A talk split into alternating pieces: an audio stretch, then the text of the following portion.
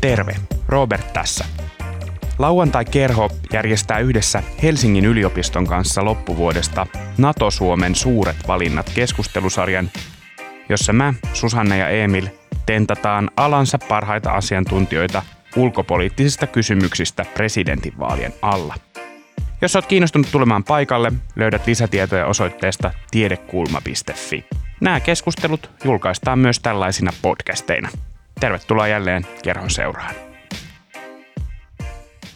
Tänään me keskustellaan vähän tuosta Suomen ulkopolitiikan menneistä strategioista sekä tabuista. Täällä on keskustelemassa viestinnän professori Anu Kantola. Tervetuloa.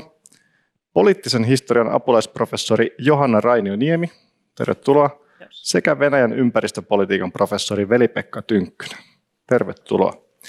Tehdään sille, että käydään tässä aluksi noin tunnin keskustelu, minkä jälkeen otetaan vähän yleisökysymyksiä. Ja näitä kysymyksiä voi laittaa koko tämän keskustelun ajan alustalla, jonka osoite näkyy striimissä sekä täällä seinällä, jos tuolla ainakin näkyy, joo. Ja näitä kysymyksiä voi laittaa pelkästään tämän alustan kautta ja otetaan niitä sitten sieltä keskusteluosuuden jälkeen. Ja mä olen tosiaan Emil Elo ja mä työskentelen Helsingin Sanomissa toimittajana.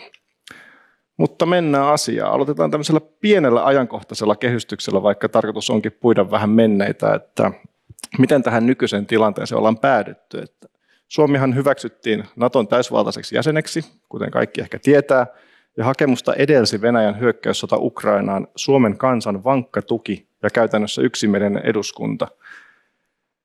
Tietenkin voidaan pohtia, että noudattiko tämä Suomen NATO-jäsenyys jotain tällaista suurta ennalta pohdittua strategiaa vai kävikö tässä nyt ehkä vähän niin, että me ajelehdettiin puoli vahingossa Naton ydinasekilven alle turvaan?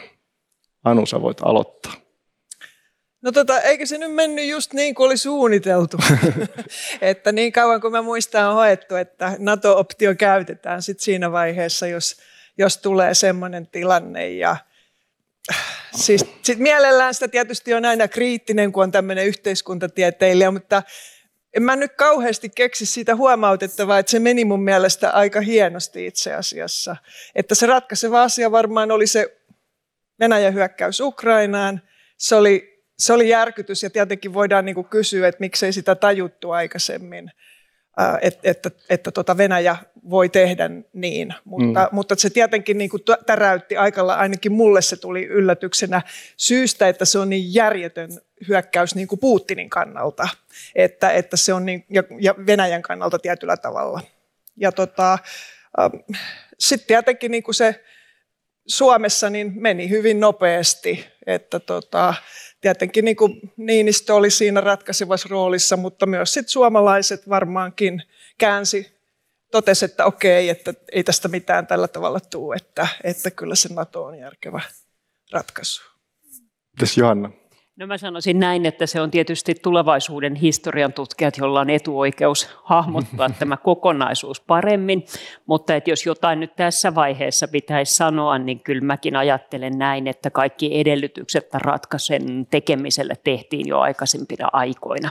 Eli sinällään tämä NATO-optio varmasti oli olemassa juuri sitä varten, että siinä vaiheessa, jos Euroopan unionin ja Venäjän välille syntyy syvä, tai Eurooppaan syntyy syvä konflikti, jossa Venäjä on osapuolena, niin tämä optio on mahdollista ikään kuin lunastaa ja näin katson, että siinä tapahtuu. Ja toki pelkästään sekin, että tämä meni niin sujuvasti ja hyvin, kertoo siitä, että varmasti tämmöinen mahdollisuus kriisin tullen yhteistyöhön on ollut rakenteilla jo aikaisemminkin.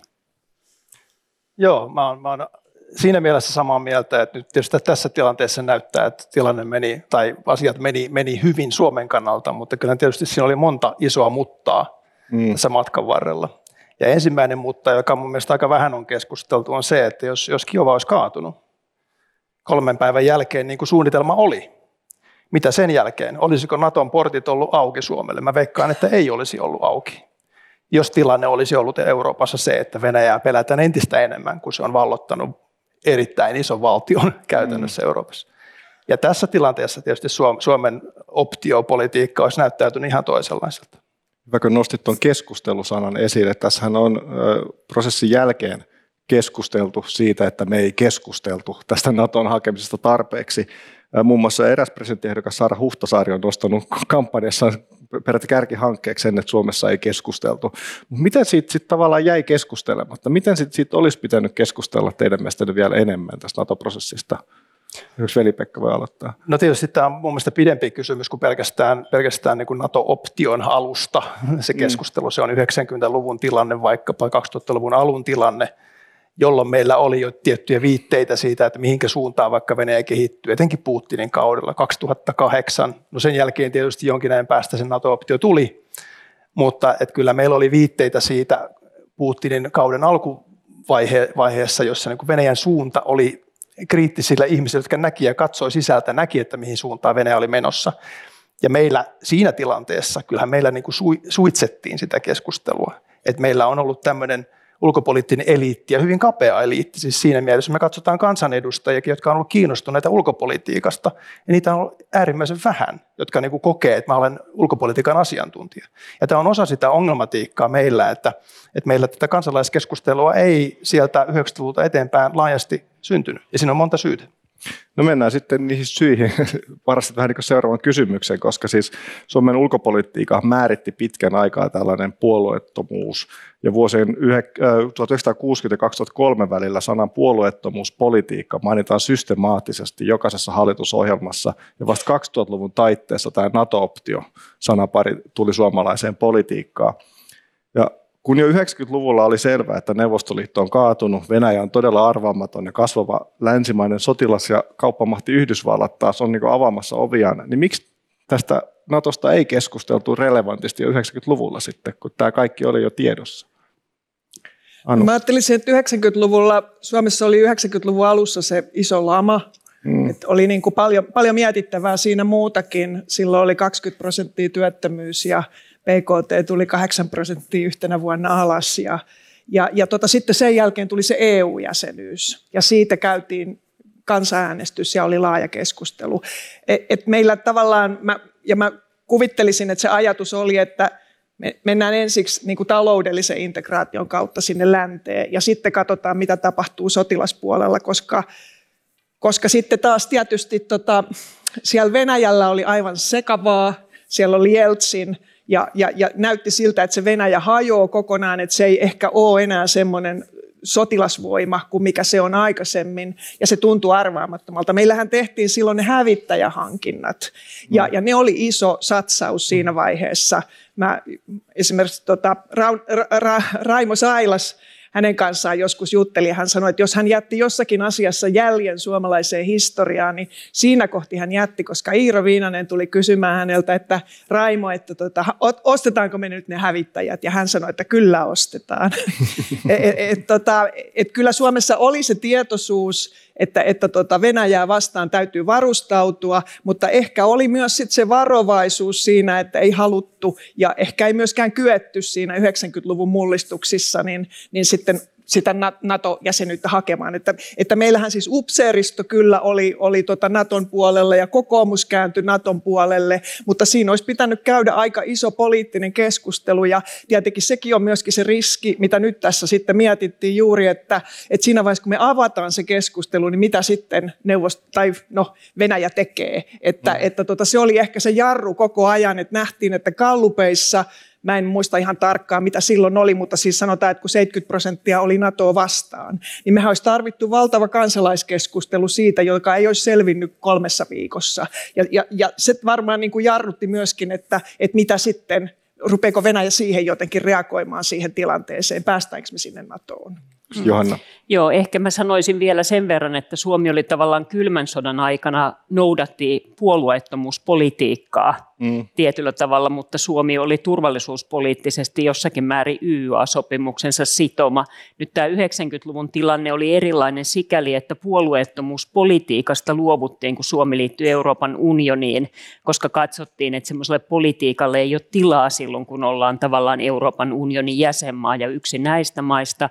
Ja silloin oikeastaan oikeampi termi sen jälkeen on se sotilaallinen liittoutumattomuus tietyllä tavalla, mitä lähdettiin kehittämään. Ja sitä kehitettiin EU-Suomessa haettiin myös vaihtoehtoja tavallaan EUn puolustusulottuvuuden kehittymiseen. Suomen ja Ruotsin yhteistyö oli hyvin pitkälle tavallaan agendalla ja nämä kaikki oli sellaisia, että ne on yhteen sopivia tämän NATO jäsenyyden kanssa, eikä sulkenut sitä tietyllä tavalla pois. Et sikäli tässä on vain niin rakennettu jonkun kuvan muuta kulmaa, ja se mm. fokus on ollut muualla. Kyllähän Suomessa keskusteltiin, Liisa Jaakonsaari puhui NATO-jäsenyyden puolesta jo ensimmäisen laajentumiskierroksen aikana, silloin kun Baltian maat liittyi 2000-luvun alussa. Sitten keskusteltiin siitä, että miksei siitä keskustella, pitäisikö siitä keskustella.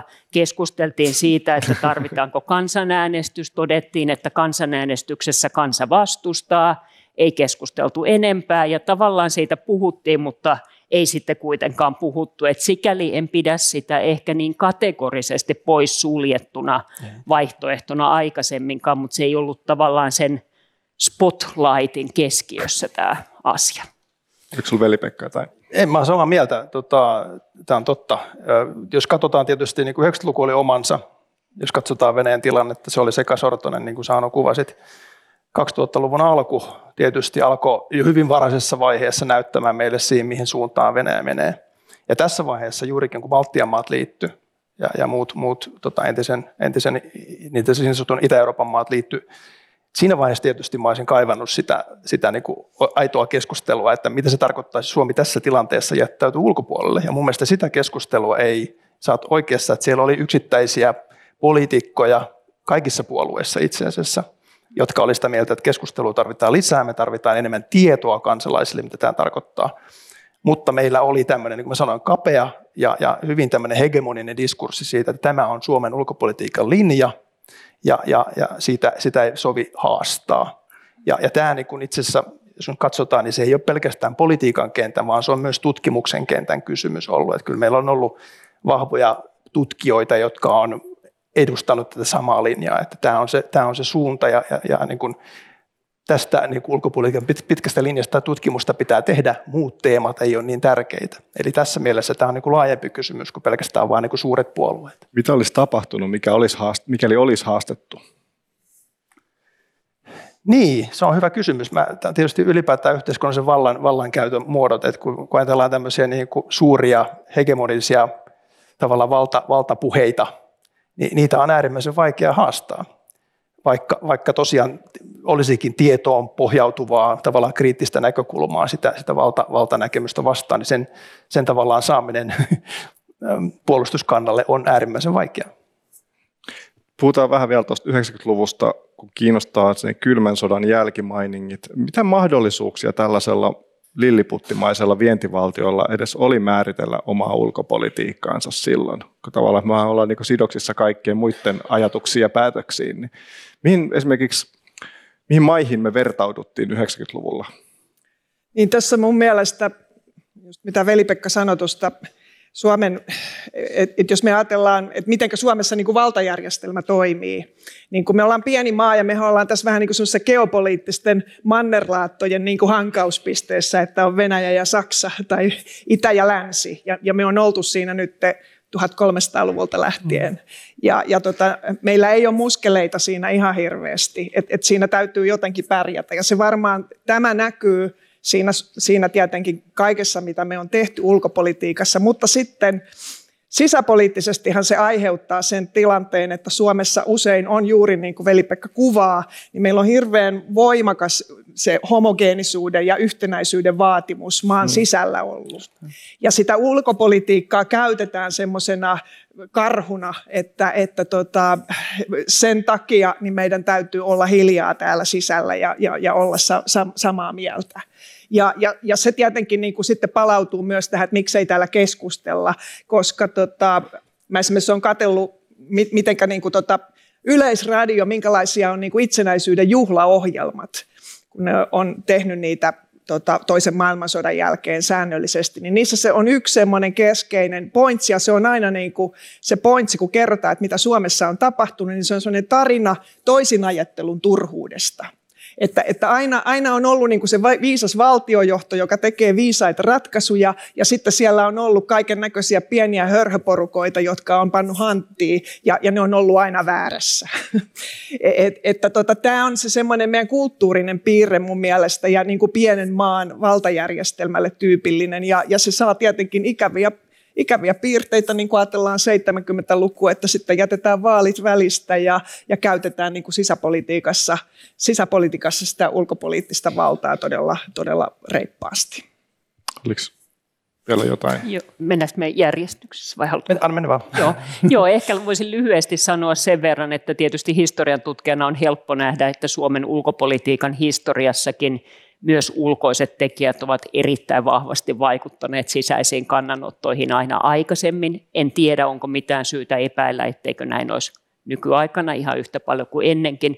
Ja otetaan huomioon vielä se, että mä luulen, että yksi Suomen aivan keskeinen tavoite EU-jäsenyyden jälkeen on ollut päästä eroon kahdenvälisestä suhteesta Neuvostoliiton perillisen ja sitten Venäjän kanssa sen jälkeen, eli monenkeskistä ulkopolitiikka ja tietyllä tavalla jossain määrin, miten se on mahdollista, niin myös turvallisuuspolitiikkaa. Eli sinällään siinä myös niin kuin tavallaan toimitaan monenkeskisen konstellaation keskelle, ja kyllä mä sanon, että uskon näin, että sekin on vaikuttanut todella paljon.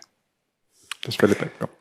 No, mä, tota, tämä on, on hyvä kysymys ja siinä mielessä tietysti tämä kysymys tästä niin kuin Saksasta on, on, on semmoinen, joka on tietysti omassa tutkimuksessa noussut ihan, ihan uuteen keskiöön nyt tässä viimeisen puolentoista vuoden aikana hyökkäyssodan jälkeen tavallaan, että kyllähän meidän täytyy ymmärtää juurikin tässä pitkässä linjassa tämä Suomen, Suomen positio, mutta myös itse asiassa nyt niin kuin EU-aikakaudella 2000-luvulla, niin, niin kyllähän me ollaan hyvin vahvasti peilattu sitä niin kuin Saksan Venäjä-suhdetta kaikessa, mitä me ollaan tehty. Ja erityisesti se on näkynyt tietysti tässä mun tutkimusalalla, eli energiakaupassa ja energiayhteistyössä. Eli, eli Suomi on tavallaan mennyt Saksan, Saksan perässä, perässä ja perustellut omia toimiaan, jotka on tämän pitkän idän politiikan, ostpolitiikan jatkoa, niin perustellut että katsokaa mitä Saksa tekee, me teemme perässä. Eli tässä mielessä tämä, tämä tavallaan geopoliittinen pitkä linja näkyy myös tässä. Ja myös tavallaan siinä sinisilmäisyydessä ja naivi, naiviudessa, miten me suhtauduttiin Venäjän väkivaltaan. Mennään sitten vähän syvemmin siihen Suomen ja Saksan tai Saksan ja Suomen, miten se nyt haluaa määritellä Venäjän politiikkaan. Sä, Veli-Pekka, tutkinut työuras aikana Venäjän energiamarkkinoita ja kerro nyt, oliko tämä Euroopan Venäjä-suhde jonkinlainen abstrakteihin toiveisiin perustuva kauppapolitiikka, vai oliko se ehkä enemmän niin rationaalista talouspolitiikkaa? Kiteytettynä, että oltiinko me sinisilmäisiä vai opportunisteja? Mä uskon, että me oltiin molempia tässä mielessä, että, että tota, siinä oli tämmöinen vahva, varsinkin tämä saksalaisen ostpolitiikin ajatus, että kaupan kautta halimme ensiksi Neuvostoliiton – rauhalliseksi. Ja kun se sattui vielä onnistumaan saksalaisten ajatuksissa ja suomalaisten ajatuksissa, tämä oli se ostpolitiikka, joka Neuvostoliiton kaatoi, niin totta kai sitä jatkettiin. Jatkettiin sitten niin kuin kylmän sodan jälkeen. Ja, ja tota, tämä, oli, tämä oli tietysti keskeinen semmoinen, semmoinen tota, ajat, ajatus siinä. Ähm, toki toki niin kuin, ähm, jos ajatellaan sitten tätä Saksan, Saksan ostpolitiikkia, niin, niin siinä oli tämä ajatus siitä, että että talouden näkymätön käsi tekee meidän puolesta asioita ja, ja rauhoittaa myös nyky-Venäjää. Mutta jos me katsotaan sitä, että miten me ollaan faktisesti sitten toimittu suhteessa Venäjään, etenkin väkivalta, niin ensin oli 90-luku ja Tsetsenian sodat, sitten tuli, ja tietysti 90-luvun alussa muutkin jäätyneet konfliktit, jotka tänäkin päivänä on olemassa, Transnistria esimerkiksi, ja sitten Georgian sota, sitten myöhemmin Ukrainan sota, niin mehän ollaan vastattu tavallaan samalla lääkkeellä koko ajan. Eli aina kun Venäjä on lisännyt väkivaltaa, niin me ollaan lisätty taloudellista yhteistyötä ja annettu tavallaan niitä porkkanoita Venäjälle, jotta se rauhoittuisi. Ja, ja tämä on ollut se meidän, niin kuin, jos on tällainen mustia aukkoja, niin tämä on ollut se meidän mustia. Me ollaan kuviteltu, että Venäjä ajattelee samalla taloudellisella rationaalisuudella kuin Eurooppa tai länsi. Ja sen on pakko ajatella sillä tavalla, niin kuin se sanotaan, että se on järjetön mutta se ei ole järjetön Putinille, eikä mä väitän edes venäläisillekään järjetön, koska heidän ensisijainen se ää, tota, asia on, on suurvalta. Ja mm. suurvallan ja imperiumin palauttaminen, ei se, että he nyt Euroopasta saa jonkun rahan. Siis Johanna ja Anu, onks, oltiinko me sinisilmäisiä sekä opportunisteja? No tota, ky- joo, että kyllä mun mielestä tietenkin, ja mä, siis että se, se, se on niin kuin se yritys, että niin kuin taloussuhteilla saataisiin syntymään, että esimerkiksi Yhdysvallat yrittää, on yrittänyt samaa Kiinan kanssa, ja, ja nyt ne on sitten herännyt siellä, että ei tämä taidakaan toimia, että, että Kiina on niin kuin toiminut, he on nostanut Kiinaa luomalla sinne valtava alihankkijatalouden, mutta tietysti niin kuin se, mikä, mikä ei varmaan niin kuin jäi meiltä tajuamatta, tai ainakin mä voin ajatella, että itseltäni jäi tajuamatta, oli, oli niin kuin mikä nyt on niin kuin tietenkin ihan selkeää, että, että tota se Putinin valta niin, niin perustui nimenomaan niihin sotiin, joita hän käy siellä. Ja hän tuli aina, niin kuin, hän kasasi sen, se on se vanha konsti, että, että tota sillä ulkoisella uhalla ja, ja voittamalla sen sodan, niin, tota noin, niin hän pystyy sitten säilyttämään se asemansa siellä äh, huipulla. Ja, ja tota, mä mietin sitä 2000-luvun alkua, että muistan esimerkiksi silloin vielä 2013, kun Putin käveli, ne käveli G8-maat, kahdeksan johtajaa, ne oli Pohjois-Irlannissa jossain golfkentällä ja kaikilla oli krakat pois kaulasta ja ne käveli siellä ja Putin oli siinä mukana. Ja mä ajattelin, että voiko maailma muuttua näin, että, että Putin varmaan myöskin itse ajatteli ehkä siinä alkuvaiheessa, että hän pystyy luomaan semmoisen Venäjän uuden imperiumin, joka sitten otetaan vakavasti muualla ja kaikki menee hyvin. Mutta sitten mulla ainakin tuli se käännös siinä 2011, kun alkoi ne isot mielenosoitukset Pietarissa ja Moskovassa ja sitten sen jälkeen alkoi alko se kiristyä se ruuvi. Ja kuvittelen, että ehkä näin on myös Putinilla käynyt ja, ja tota, sitten hän lähti näitä sotia käymään, jotta saisi siellä sitä valta-asemansa vahvistettua. Ja nyt hän on tietenkin sitten täysin niin kuin umpikojassa, koska Venäjällä saari ei voi hävitä sotaa. Että, että tota, hänen on pakko voittaa se. Joo, mä oikeastaan sanon tässä vähän eri näkökulma vielä kuin mitä, mitä tuli jo. Eli tietyllä tavalla ajattelen myös näin, että meidän täytyisi katsoa Ukrainaa ja mun mielestä vähintään vuoden 2014 jälkeen on perusteltua kysyä, että mistä syystä Euroopan unionin projekti ei ole ulottunut vakavasti ottaen Ukrainaan siinä vaiheessa, mitä sillä olisi voinut tehdä.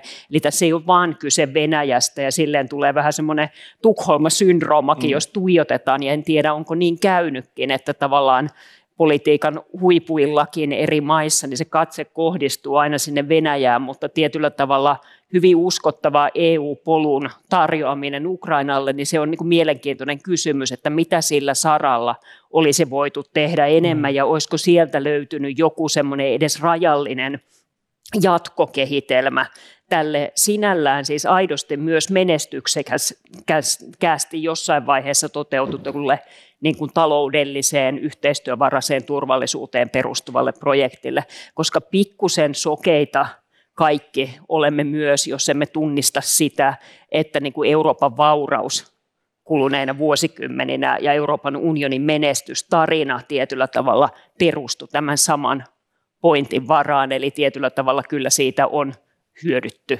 myöskin. Ja silloin voidaan kysyä, että se ei ole välttämättä ollut pelkästään sinisilmästä, vaan se on pikkusen semmoista sormien läpi katsomista enemmänkin. Se, se, on, se, on, se on juuri tätä, jos ajatellaan juurikin sitten tätä eurooppalaista linjaa, ja, tässä tietysti jälleen Saksa nousee keskiöön, miksei Ranskakin, tämä, kun puhuit tästä, että Ukraina ei ole nähty omana toimijana, niin kyllähän me ollaan niin kuin Eurooppana Saksa-johtoisesti, Saksa-vetoisesti ollaan katsottu, siellä on tietysti Saksan oma historia selittävänä tekijänä Ukrainan yli, Mm. Ja, ja, ja tämä, on, tämä on se ongelma, mikä tässä juuri on, että, että Ukrainalle ilman muuta olisi pitänyt tarjota, tarjota tämä polku integraation ihan eri, eri tavalla. Me pelättiin sitä Venäjän reaktiota Eurooppana, niin kuin ollaan pelätty tähän päivään saakka sitä reaktiota. Ei eskaloida. Tämä on ollut se meidän, meidän lähtökohta. Sitten minua kiinnostaa tämä Suomen itsemyymä tarina siitä, että sellaista brändistä, että me ollaan suuria Venäjä-tietäjiä, me ollaan tällaisia venäjä me tunnetaan Putin, me tiedetään mitä venäläiset haluaa. Se oli ihan bullshittia. Mentiinkö me siinä vähän ehkä myös tunteet eikä järki edellä tässä ajattelussa? No, jos mä saan Venäjä-tutkijana aloittaa, saan sitten muut kompata, mutta tota, no, sanotaanko näin, me, Suomessa on hyvää Venäjä-tutkimusta tehty pitkään, että meillä on monenlaisia myös erilaisia tavalla, että se ei ole vain yksi keskus niin kuin meillä Aleksanterin instituutti, vaan meillä on monenlaista Venäjä-tutkimusta. Ja myös Aleksanterin instituutin sisällä on tehty hyvää tutkimusta, ajatellaan Venäjän yhteiskuntaa laajasti ottaen. Meillä oli Venäjä tutkimuksen huippuyksikkö 2012-2018. Se oli kymmeniä ihmisiä tutkimassa. Mä sanoisin kuitenkin, että se, tavallaan se sokea piste ja musta aukko siinä huippuyksikössäkin oli se, että meillä oli tietyt teemat, jotka haluttiin syystä tai toisesta jättää pois. Ja siinä on kaksi tärkeää teemaa tämän päivän tilanteessa. Se, että me ei oltu kiinnostuneita siitä, että mikä on venäläisen mieli suhteessa suurvaltaan ja kolonialismiin etenkin. Nyt meillä on kaikki konferenssit Venäjän tutkimuksessa maailmalla on kolonialisaatio, dekolonisaatio ja Venäjä. Hmm. Mutta ennen helmikuuta 2022 tämä teema puuttu tutkimusagendalta. Toinen on energiaturvallisuus. Meillä oli Venäjän huippu tässä yksikössä oli energiatutkimuksen klusteri, jossa minä olin osana mukana siinä, mutta nämä, jotka oli siinä päättämässä, sanoivat, että ei, energiaturvallisuuteen ei pidä keskittyä, se on turvallistamista. Ja tämä oli toinen teema, mikä pudotettiin tavallaan tältä suurelta agendalta pois. Tämä vaan kuvastaa sitä, että meillä on tavallaan Venäjä-tutkimuksessa on, on hyvin vahvasti menty tämmöisen, tavallaan se on peilannut tätä meidän idän politiikan suurta linjaa, että on tiettyjä aiheita, joista ei, joita ei sovi, sovi tavallaan sorkkia. Ja, ja tämä on niin tavallaan se musta akku. Nythän tietysti tilanne on toivottavasti muuttumassa. Et, et myös katsotaan, että mitä eri tutkijat on sanonut Venäjästä vaikka energiariippuvuuksista ja, ja näin poispäin, ja, ja katsotaan eteenpäin sitten niin kuin niiden pohjalta. Anu ja Johanna, oltiinko me Venäjä tietäjiä? No tota, mun täytyy tässä luottaa Velipekan analyysiin, mä en tunne sitä, mutta siis täytyy sanoa, että, että, että niin kuin sivusta katsoen, niin, niin tota, ei sieltä ole tullut hirveästi sellaista tutkimusta, joka, joka olisi ehkä niin kuin lisännyt sitä tietoa.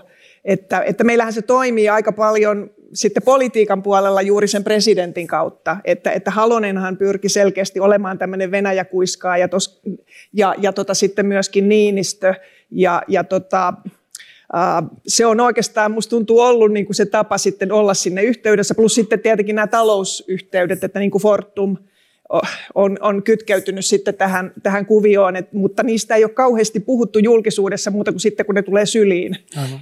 Että, että tota, si, siinäkin tulee ehkä niinku se että se on aika ohutta se suhde sinne Venäjään Suomessa. Jos mä nopsaan saan jatkaa, että tavallaan tähän on niin kolmio, joka on niin ylläpitänyt tätä meidän ostpolitiikin, idän politiikan linjaa, eli se on, se on juurikin niin keskeiset poliitikot, tämä eliitti ulkopolitiikassa ja suuret puolueet, sitten meillä on ollut energiateollisuus ja teollisuus ylipäätään, ja tämä oli se taloudellinen intressi, tämä, tämä niin kuin, että, että, että tavallaan se ahneus, mistä puhuttiin, ja sitten meillä on tämä tiedontuotanto, Venäjä, Venäjä-tutkimus ja ylipäätään niin kuin Eurooppa, Eurooppa-Venäjä-suhteet, ja, ja nämä kaikki tavallaan liittyvät toisiinsa hyvin vahvasti ennen helmikuuta 2022, jolloin tämä tavallaan se mainstream on tuotettu tämän kolmion kautta.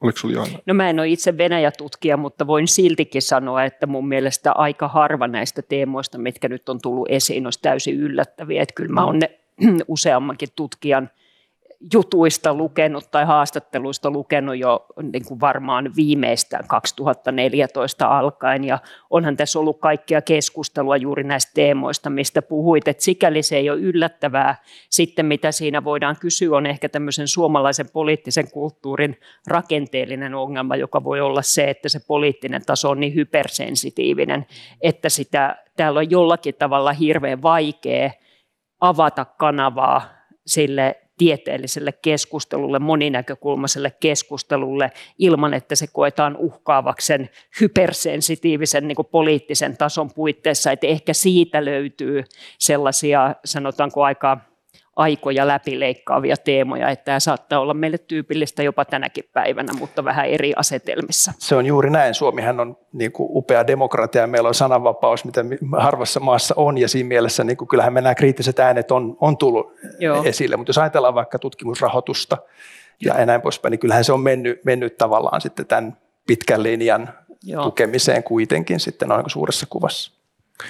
Johanna, sä oot tutkinut suomettumista ja haluankin osoittaa seuraavan suoraan sulle, että onko meillä nykypolitiikassa vielä tällaisia suomettuneita poliitikoita, joista Jari Tervon lukuisat dokumentit kertovat meille. Et ainakin entisen Twitterin nykyisen Xn mukaan meillä on Arkadianmäki täynnä suomettuneita poliitikoita, mutta onko heitä vielä? Jaa, vaikea kysymys. Mä en oikein edes poliitikot tietänevät se itse, itse sydämessä, että onko näin vai ei. Mä ehkä ajattelisin näin, että se suomettuminen, mitä itse olen tutkinut, on aika historiallinen kylmän sodan ilmiö. Ja sanoisin tällä lailla, että mä oon jossain yhteydessä kirjoittanut siitä, että se suomettuneisuuden ajan tilinteko 90-luvun alussa pysähtyi EU-Suomen muisten poliittiseen linnarauhaan, joka solmittiin ja jolla pyyhkästiin tavallaan se keskustelu pois agendalta ja keskityttiin niin kuin uuden EU-Suomen niin kuin yhtenäisen tavallaan rintaman ja projektin rakentamiseen. Ja tietyllä tavalla se keskustelu, joka 90-luvulla jäi käymättä, niin sitä ei oikeastaan ole koskaan käyty, ja se on muuttunut tässä ehkä hiukan tämmöiseksi, enemmänkin sitä voisi kutsua niin kuin jälkisuomettumista koskevaksi keskusteluksi, että onko, onko siihen liittyviä vielä painolasteja sitten olemassa. Nimenomaan nythän käydään paljon sitä keskustelua siitä, että mitä kukakin on missä vaiheessa sanonut tai ajatellut tai tehnyt. Näettekö te tällaisessa jälkikäteen jalkapuiden virittämisessä hirveästi mitään mieltä vai kuuluuko se länsimaiseen demokratiaan käydä nämä asiat avoimesti läpi?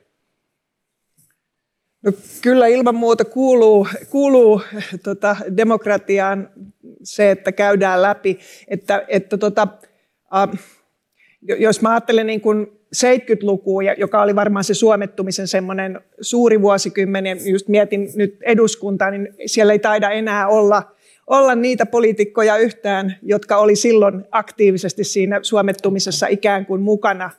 Ilkka Kanervakin on nyt poistunut keskuudestamme. Hän oli silloin remonttimiehissä kokoomusta reivaamassa niin kuin neuvostoystävällisemmälle suunnalle.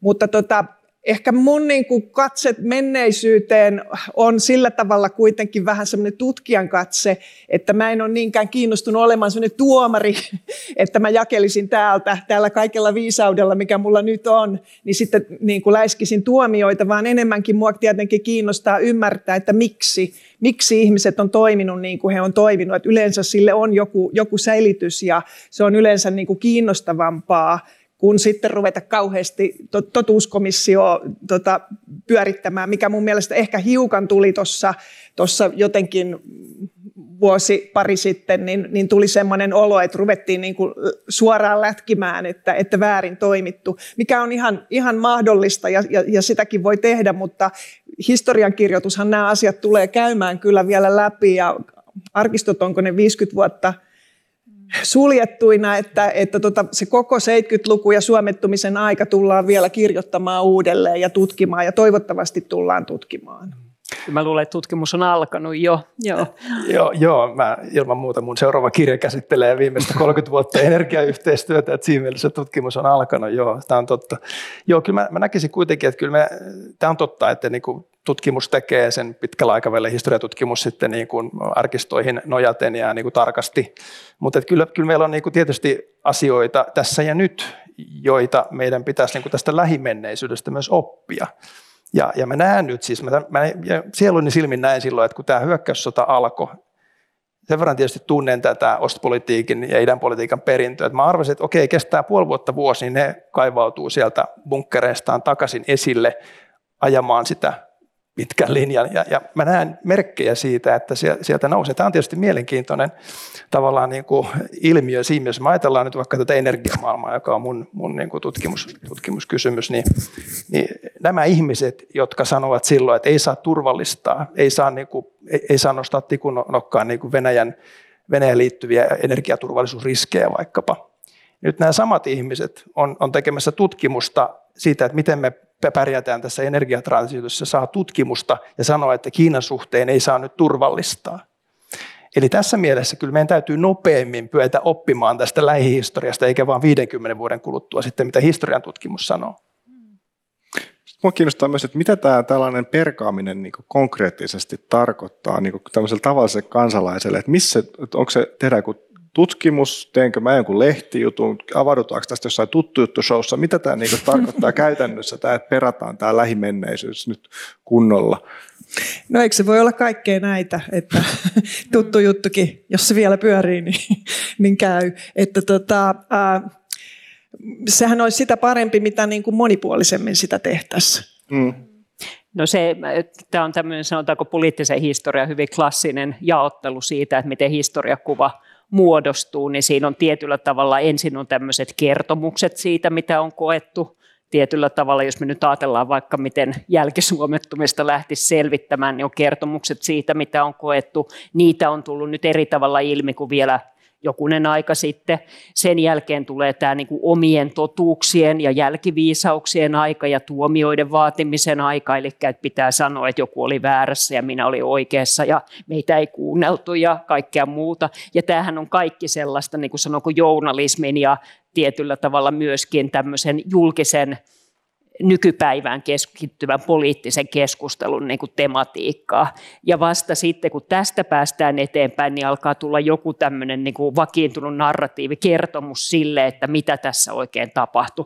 Nyt me jo vähän puhuttiin siitä, että tässä oli tämä talouteen ja yhteistyöhön perustuva turvallisuusnarratiivi ja siitä oli paljon hyötyjäkin. Tätä ostpolitiikkia jatkettiin vähän pitkälle. Se voi muuttua hyväksytyksi totuudeksi, sitten tavallaan selitetään näin. Ja vasta sen jälkeen tulee sitten tämä historian tutkijoiden vuoro. Ja mä luulen, että politiikan tutkijat ja journalistit on siellä paljon aikaisemmissa vaiheissa mukana.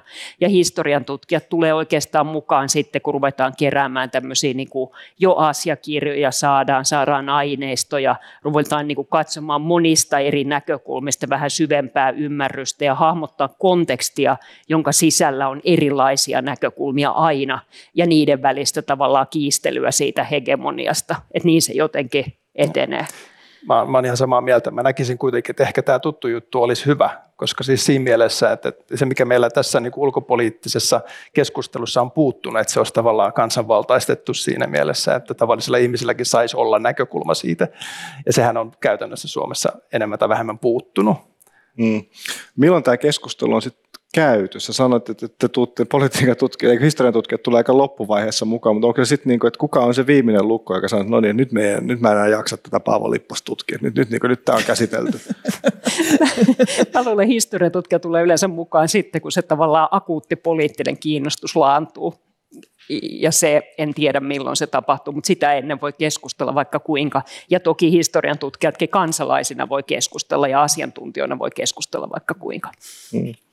Mutta ehkä voi sen sanoa, että kun on tota isoista vaikeista kysymyksistä niin kuin kysymys, niin, niin usein tota, ihmiset vaikenee aika pitkään. Ja, ja tota, Suomessa erityisesti niin toinen maailmansota ja sen jälkeen niin on vaiettu pitkään. Että sehän on ihan, kaikilla on tai monilla on suvuissaan, niin mullakin isovanhempia, jotka oli rintamalla, mutta ei koskaan puhunut siitä sanaakaan. Ja sanoi, että, että tästä ei puhuta.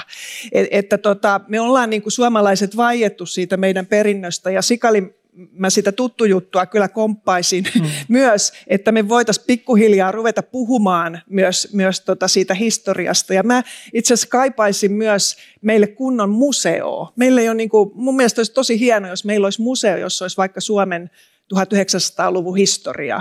Et mä, tuolla Tampereella niillä oli Vapriikissa 2008 ää, kansalaissodan mm. ensimmäinen historia-näyttely, jossa oli ensimmäisen kerran punaiset ja valkoiset samassa näyttelyssä ja kuvattiin se ja se oli valtavan suosittu ja siellähän vaelsi ihmiset. Siellä oli kaduilla tota, kulkueita, kun, kun, tota, jotka liittyi siihen tapahtumaan ja se koettiin semmoisena niin sovinnonteko tapahtumana. Niin mun mielestä olisi tosi tärkeää, että me jotenkin niin käytäisiin läpi sitä meidän historiaa ja, ja ymmärrettäisiin, että mitä on tapahtunut, koska sitten kun se on tuolla pinnan alla, niin kaikki niin asenteet jäykistyy ja luullaan, että siellä on jotakin ihan hurjaa, mistä ei voi puhua. Joo. Johanna. Joo, ja se muuttuu just vähän hypersensitiivistä. Oli mielenkiintoinen, kun otit esiin tämän sisällissodan, koska siinä me nähdään, no siitä on aika kauan, mm. voi sanoa, että toivottavasti ei kaikessa muussa mene niin kauan, mutta siltikin se on tällä hetkellä sellainen, että ihmiset pystyy ottamaan kantaa pystyy niin kuin kokemaan, pystyy punnitsemaan näitä eri puolia ilman, että koetaan, että täytyy ottaa vain toinen puoli. Ja jos joku toinen ottaa toisen puolen, niin se on heti uhka sen oman niin kuin näkökulman tavallaan oikeutukselle ja tämmöiset on paljon semmoiselle politisoituneemmalle tilanteelle tyypillisiä. Ja sitten on nämä lait, mistä sä puhuit, jotka on tietysti tyypillisesti tämmöisten diktatoristen tavallaan järjestelmien jälkeisen ajan, kun on tapahtunut oikeasti rankkoja väärinkäytöksiä. Suomettumisen osalta täytyy sanoa, että siinäkin oli tämä taloudellisen hyödyn aika, että ei Suomi ihan pelkästään kärsinyt mm. kylmän mä, sodan aikana, vaan myös hyötyi monessa joo. suhteessa. Mä, mä katsoisin tota kysymystä. Siis tavallaan mä näen tämän lähihistorian perkaamisen juurikin niin kuin Venäjä-Eurooppa-suhteen kautta. Ja itse asiassa, kun sä sanoit tässä, että meillä, meillä ei meillä ei kukaan tavallaan, ketään ei murhattu mm. idän politiikan takia. Mutta jos me ajatellaan sitä tästä kautta, sitä kautta, että mitä me ollaan mahdollistettu sen taloudellisen ahneuden kautta Venäjälle, vaurastua, rakentaa se armeija, lisätä väkivaltaa huolimatta siitä, että, että tota, tai se, että me, me, ei, me ei puututa siihen väkivaltaan, vaan lisätään aina kaupallista yhteistyötä jokaisen väkivallan teon jälkeen tavallaan. Niin kyllähän me ollaan tietyllä tavalla osa syyllisiä siihen, siihen Venäjän väkivaltaan, koska me ollaan mahdollistettu ei ainoastaan rahalla, vaan itse, itse asiassa saksalaiset, ranskalaiset myi ne ohjusten rakennus tavallaan linjastot Venäjälle aina vuoteen 2014 saakka. Ja, ja tavallaan koko tämän läpikäyminen on se, että miten me suhtaudutaan Venäjän, Venäjän väkivaltaan, on minusta äärimmäisen tärkeä, tärkeä kysymys. Oliko Johannalla vielä? Mä sanon lyhyesti, viittaan nyt Saksan tavallaan tilintekoihin toisen maailmansodan jälkeen ja näiden tavallaan natsihallinnon jälkeen. Tässä oli niin kuin olennaista on tämä syyllisyys tietyllä tavalla se syyllisyys on avain siihen, että lähdetään selvittämään, halutaan selvittää, uskalletaan selvitä. Sen sijaan Suomessa minusta tuntuu, että on välillä ollut häpeää siitä suomettumisesta ja se on taas huomattavasti vähemmän aktiivinen. Se on oikeastaan passiivinen, lamauttava tämmöinen kollektiivinen tunne, että se syyllisyys on sikäli ehkä se avain näihin tilintekoihin. Ja, ja, ja tätähän ei ole siis Euroopassa haluttu tunnustaa se, että me ollaan mahdollistettu se Venäjän väkivalta. Tämä on osa sitä. Ei se tietenkään meidän syy yksin ole. Mm. Putinin Venäjä sen on toteuttanut, mutta tavallaan se meidän sinisilmäisyys ja ahneus on ollut osa sitä.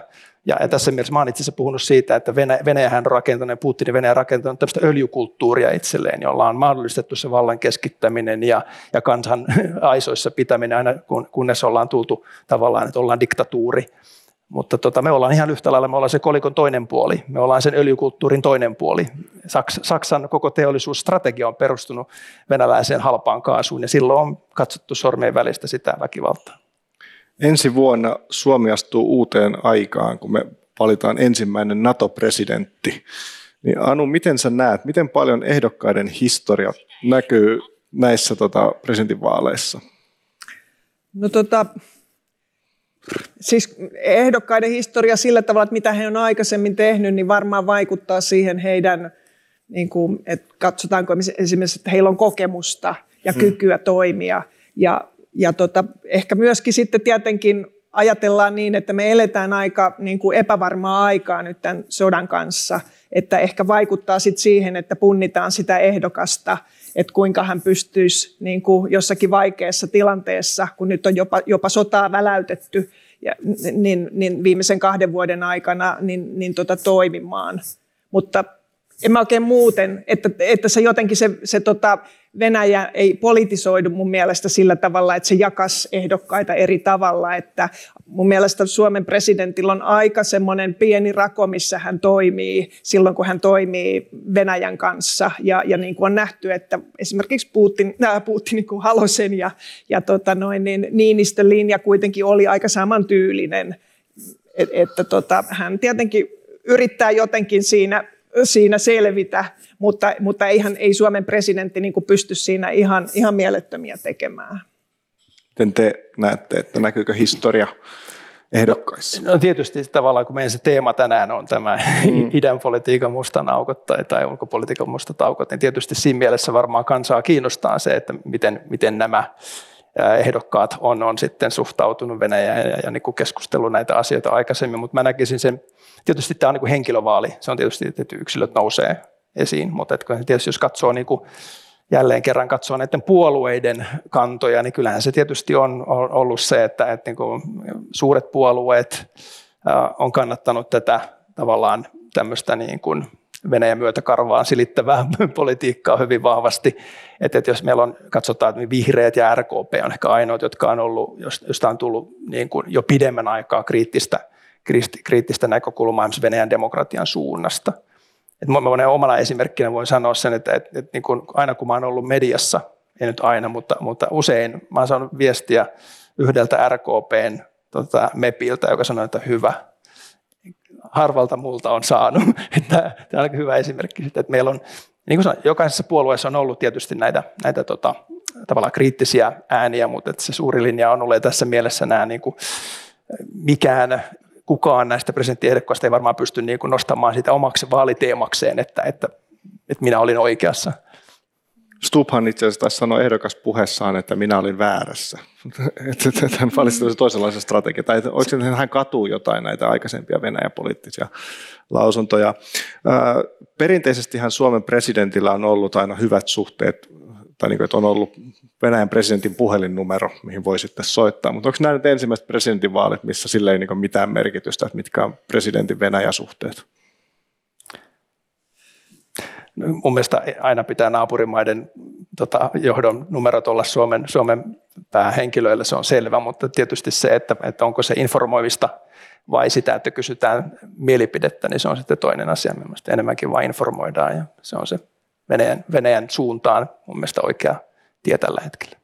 Se on varmaan, että onko seuraavat neljä vuotta, eikö kuusi vuotta ainakin sitten välit niin poikki, että presidentti ei välttämättä toisilleen soittele edes hirveästi. Joo. Nämä on myöskin harvinaisen tylsät presidentinvaalit mun mielestä, koska kaikki on niin yksimielisiä suomalaisesta ulkopolitiikasta. Oletteko te sitä mieltä, että tässä on niin pieni vaara sille, että tästä syntyy vähän tämmöinen hymistelevä kampanja? Mitkä ne sellaiset niin eroavaisuudet voisi olla tässä näissä vaaleissa, mitä niin Suomen ulkopolitiikassa on? Tota, mä oon vähän sen koulukunnan kannattaja, että mä en ole ihan varma, tarvitaanko me presidenttiä Aha, no niin. kun tota, me ollaan aika tämmöinen pieni kansakunta ja, ja tavallaan se presidenttihän meille tuli silloin tota, valtiosääntöön sen takia, kun haluttiin semmoinen kansaa rauhoitteleva elementti, kun tämä on niin, niin tota, tulista porukkaa, niin, niin tota, tarvittiin sitten tämmöinen. Mutta Mä oon vähän niin kuin, nyt, nyt sitten tietenkin niin kuin presidentin valtaoikeuksia on vähennetty ja hänellä on itse asiassa niin kuin aika vähän enää valtaa, että hänellä ei ole niin paljon niitä asioita, mistä voisi enää kysellä, mutta ihmiset menee vähän sillä vanhalla kekkosmuistilla, että ikään kuin me valittaisiin nyt semmoista, semmoista tota noin, niin Suomen hallitsijaa ja niinhän se ei ole.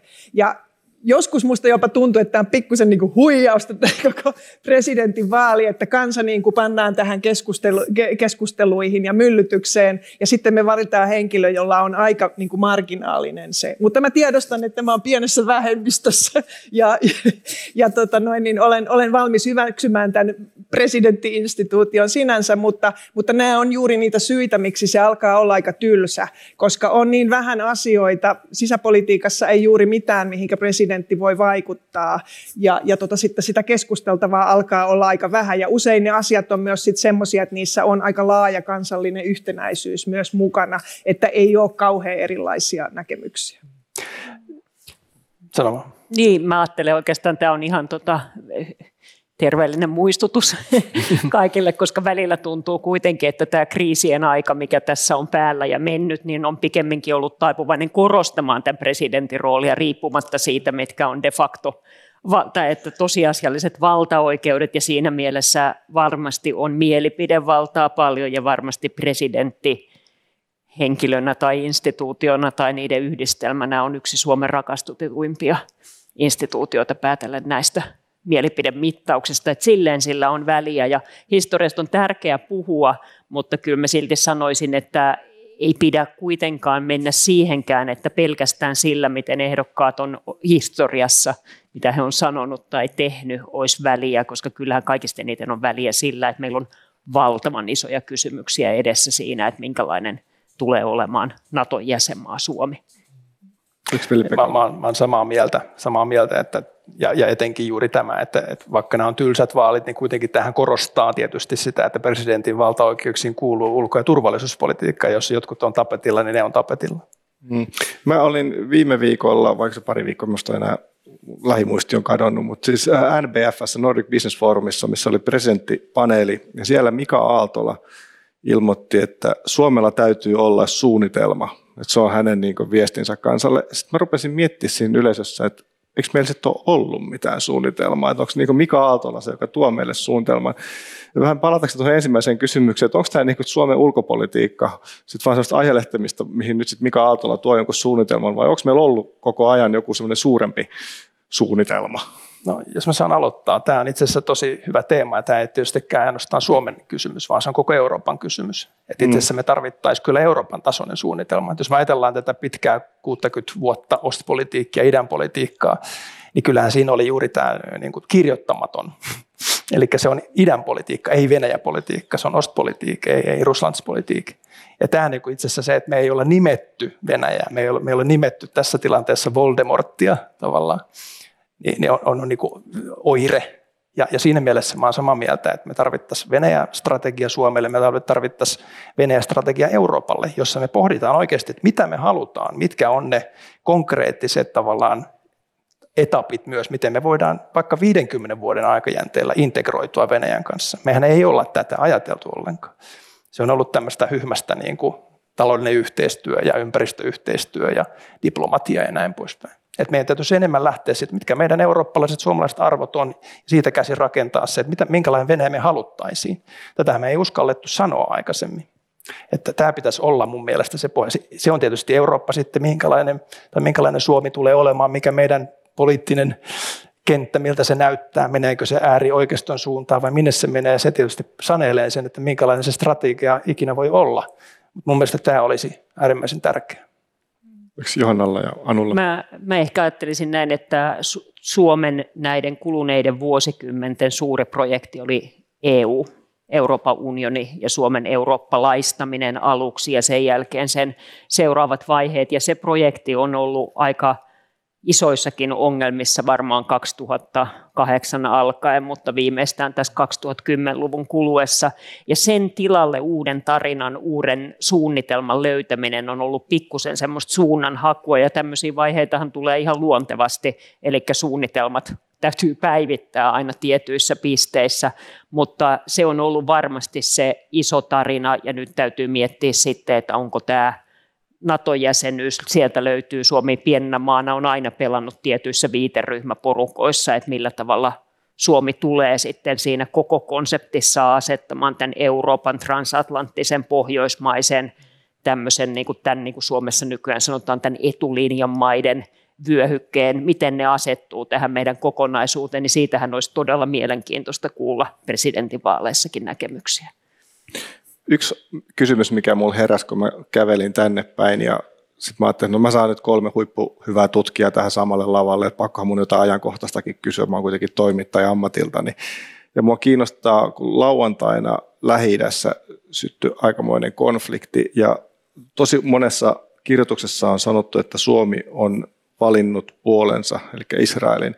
Mua kiinnostaa teidän näkemys, että mis, miten se tapahtui se valitseminen ja miten me ollaan päädytty siihen. Tämä tietenkin aika monimutkainen aihe, ehkä oman paneelikeskustelunsa väärti, mutta kysytään tämmöinen ajankohtainen kysymys, että, miksi Suomi on osa Israelin tai Israelin puolella tässä konfliktissa?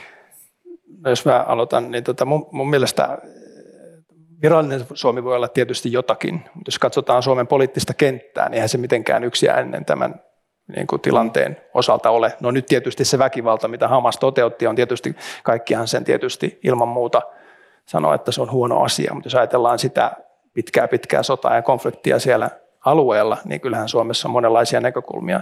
Ja, ja niin kuin itsekin ajattelen, että Israelin väkivalta palestinalaisia kohtaan on osin, osin selittäjä myös sille väkivallalle, mitä Hamas nyt tekee, mutta se ei tietysti oikeuta sitä. Mutta mua tietysti Venäjä-tutkijana kiinnostaa se, että mikä on Venäjän sormenjälki tässä, tässä kriisissä ja nyt tietysti tässä tilanteessa on vaikea vielä sanoa. Jos Anna ja Johanna, onko lisättävää?